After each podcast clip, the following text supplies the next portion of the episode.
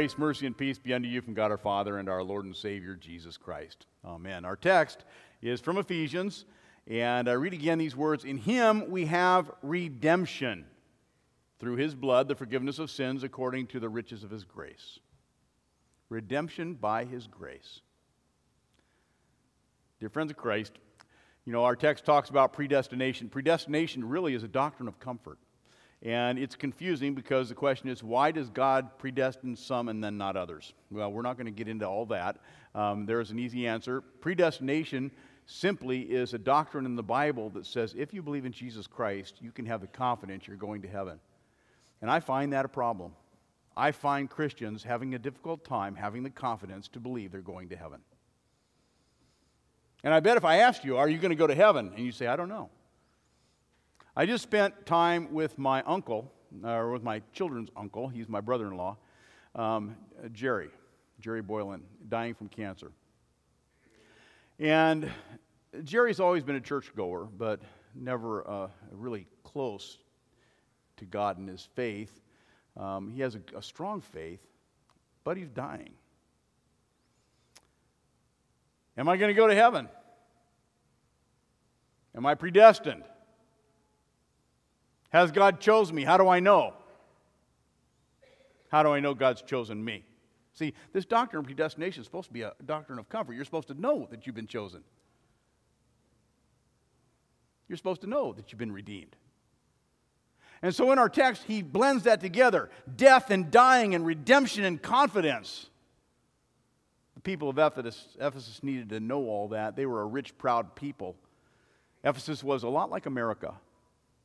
People were materialistic, more concerned about gaining things and getting things and having pleasure than serving the Lord.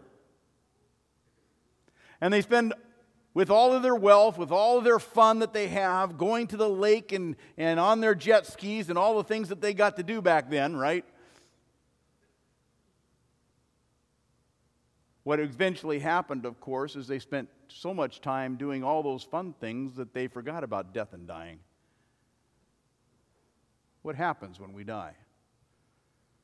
Where do we go? How do we know? What's my purpose here? Is it all about money? Is it all about success? What happens when it's taken away? What happens when I breathe my last? And Christianity is all about death and dying. It is the religion of death and dying. It's the religion of death and rising again. Death and life. Redemption. And so, in that context, Paul preached to his people of Ephesus who were materialistic, and he told them a very simple message We're all going to die, and we die because we're cursed. And if you don't believe in the Lord Jesus Christ, the Son of God, who came into the world and paid the price for our sin by dying on the cross, you will die forever. You will have an eternal death. But there is a way out. There is one Savior. And through him you can be redeemed. And so, our theme today redeemed. What does that mean to you? Redeemed. It should mean everything to you. Paul writes in our text In Christ we have redemption. In him we have redemption. In him is Christ, the, the beloved, he says in verse 6. In him, the beloved, Jesus, we have redemption. God accepts condemned people, He accepts people destined to eternal death through the blood of Jesus. Redeemed. What does that mean for you and me? Well, what does it mean for my brother in law Am I going to go to heaven when I die? How do I know? And so I shared with my brother in law all the promises that God has given us. I said, You have been redeemed. I have good news for you. You've been redeemed. And how, he said, How do I know I've been redeemed? How do I know I have the faith? How do I know that I've been chosen? You know what the answer is? Do you know what the answer is for you? Well, I will tell of my Savior. I will tell of the Redeemer and his wonderful grace. What does that mean for you? That you've been redeemed, that the price has been paid, that God accepts condemned sinners. And even though you die because of the curse of your sin, and even though you're sick and then there's all kinds of trouble that follow us in this world, you will be saved. How do you know all that? Well, in our text, we have three Greek words that help us to understand redemption. Or not in our text, text has one of them, but there are three Greek words that help us to understand what it means to be redeemed. And if you understand what it means to be redeemed, then you can find great comfort in all that. I know I'm going to die. I know I'm going to be with Jesus. Why? Because God promised it. He paid the price, He shed His blood. It's over with. The devil lost. My sins are conquered. I win. Three words for redemption in Greek. Um, and again, they're all translated by the same word redeem, to buy back, for us to have that better understanding of God's grace. The first word is agorazo. Agorazo simply means to buy in the marketplace, something you do every day when you go to the store. And so let's say that you, you go to the store, and, and when you get to the store, you go to the stationery aisle where they have all the pen and pencils, and you buy some pencils. And you take those pencils to the checkout. And you go through the process. They scan them, or you scan them nowadays, and then you pay the price. You redeem the pencil. agorazo, To go to the marketplace and to pay the price so that it may now be long to you and you can take it out. And 1 Corinthians chapter 6 verse 20 talks about that. You were bought at a price. Therefore, glorify God in your body and in your spirit which are now belong to God. Spiritually, of course, the idea would be Christ paid the price with his bloody sacrifice, and he gave you grace you don't deserve, love you don't deserve, and now you belong to him. You say, but how do I know I belong to him? Because he redeemed you. But how do I know I belong to him? He redeemed you. He went into the marketplace of sin and death. He went into the marketplace of Satan and the devil in the darkness of all of that, and he entered into this sinful world. And he paid the price. You say, but how do I know? How do I know I'm going to heaven? How do I know I have faith? What if I die? You're redeemed. The second word for redemption is ex agorazo, which sounds very like agorazo, except it means ex is the word for out. It's that prefix, out of the marketplace. And so it, it, has this idea. The, the word has the thought of buying something that you're now going to take out of the marketplace and put into personal use. So now you've bought the pencils, right? But you're not going to take those pencils and resell them to anybody. Those pencils are yours. Those pencils you purchased to belong to you for your own personal use. Hmm. I wonder what the spiritual significance is of redemption in that word. You're redeemed out of the marketplace so that God can use you for his own personal use. Redeemed to serve. I think this is where people get caught up because they know that we have been redeemed for God's personal use, but I haven't been personally very close to Jesus.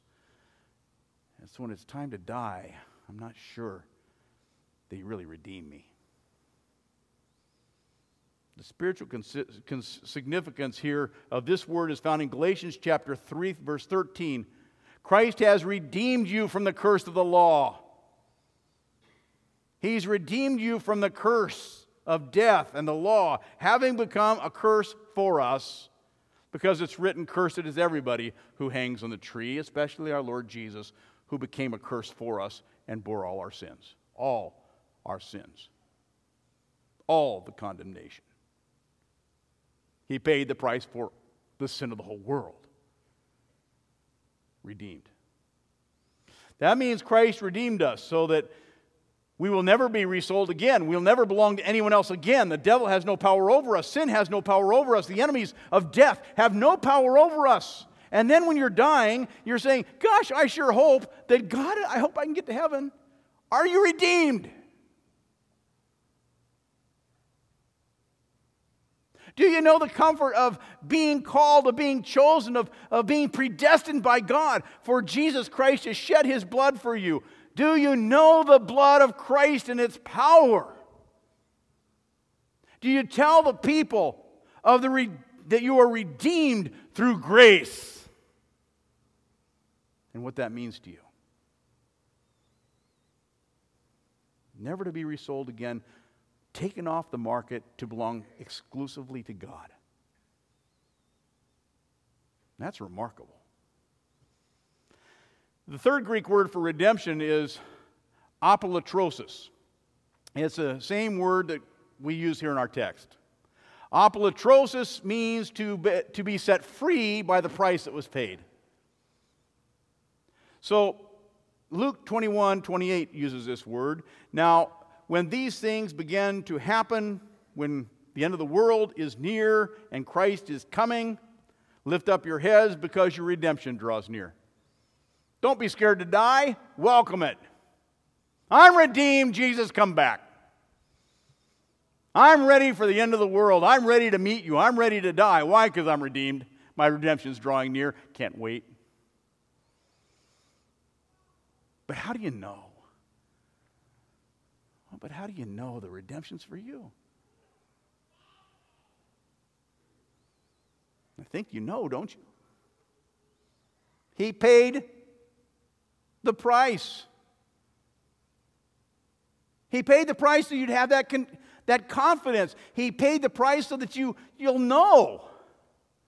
He paid the price so that you know who you are, you know who you belong to, you know where you're going, you know there's a purpose in life, and it's to serve the one who paid the price. But this Greek word, apolutrosis, isn't just paying the price to purchase you out of the marketplace for his own personal use. But it has the understanding he purchased you to set you free. Apolutrosis. So he paid the price with his blood to wash all your sins away. And he says, Now you're free. Now you're free.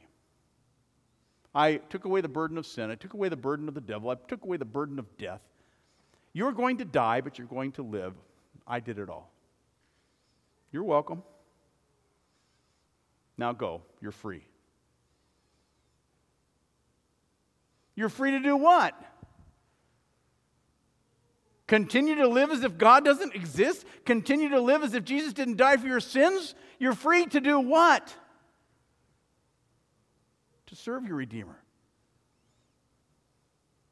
to live for Him, to tell others of the great redemption that you have by grace through His blood. I am going to die. I am going to live, and I want you to live forever too.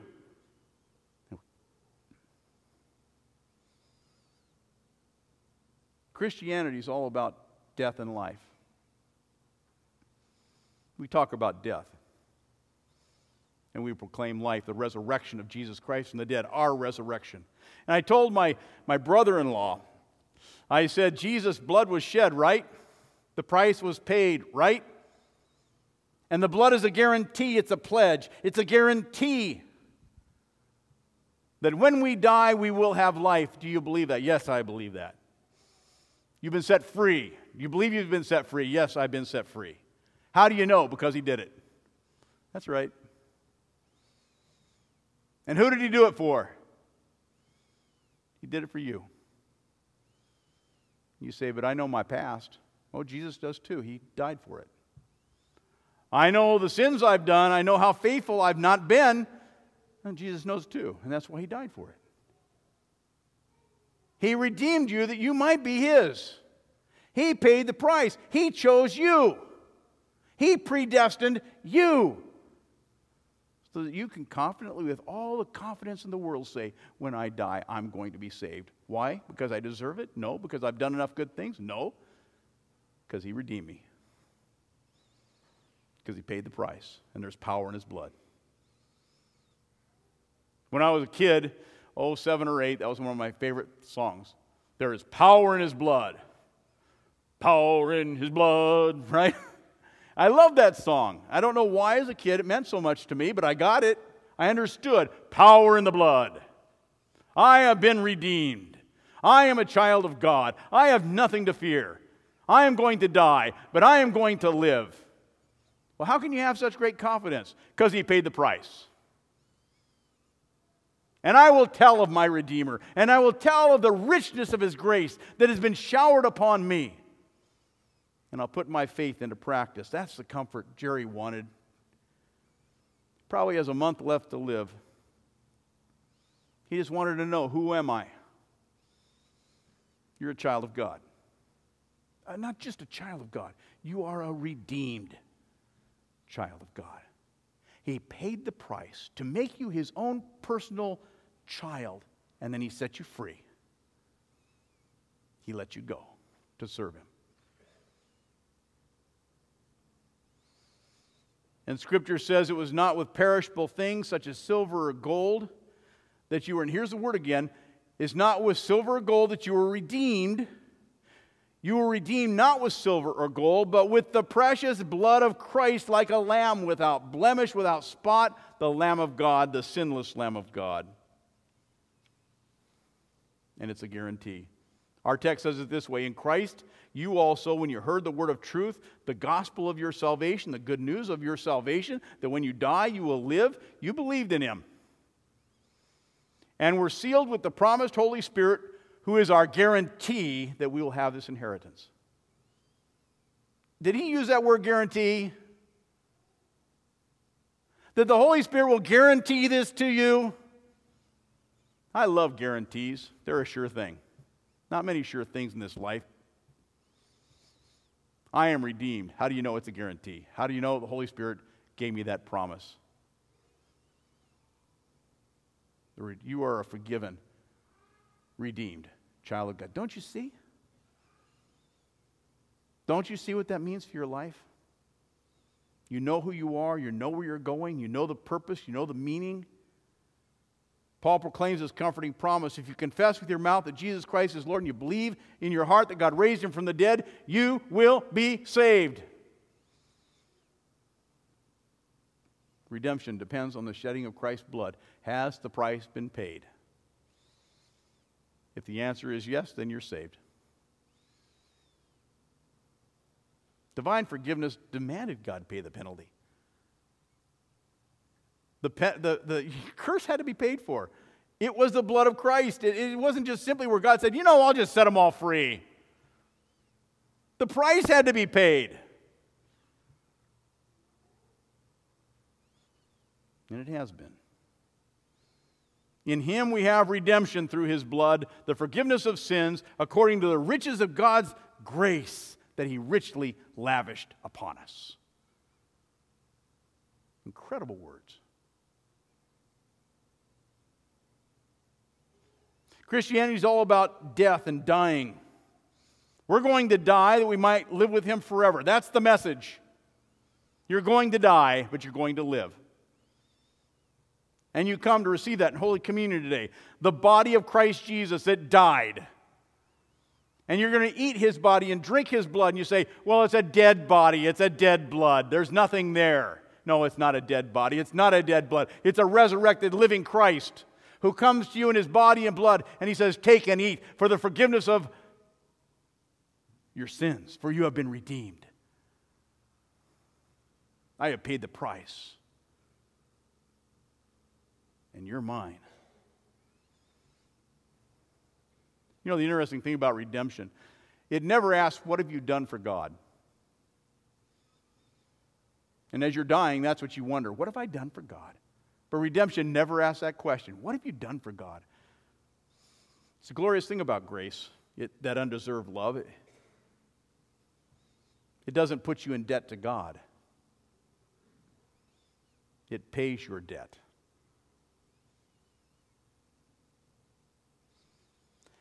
Now, I suppose somebody would ask, but Pastor, aren't we supposed to serve Jesus?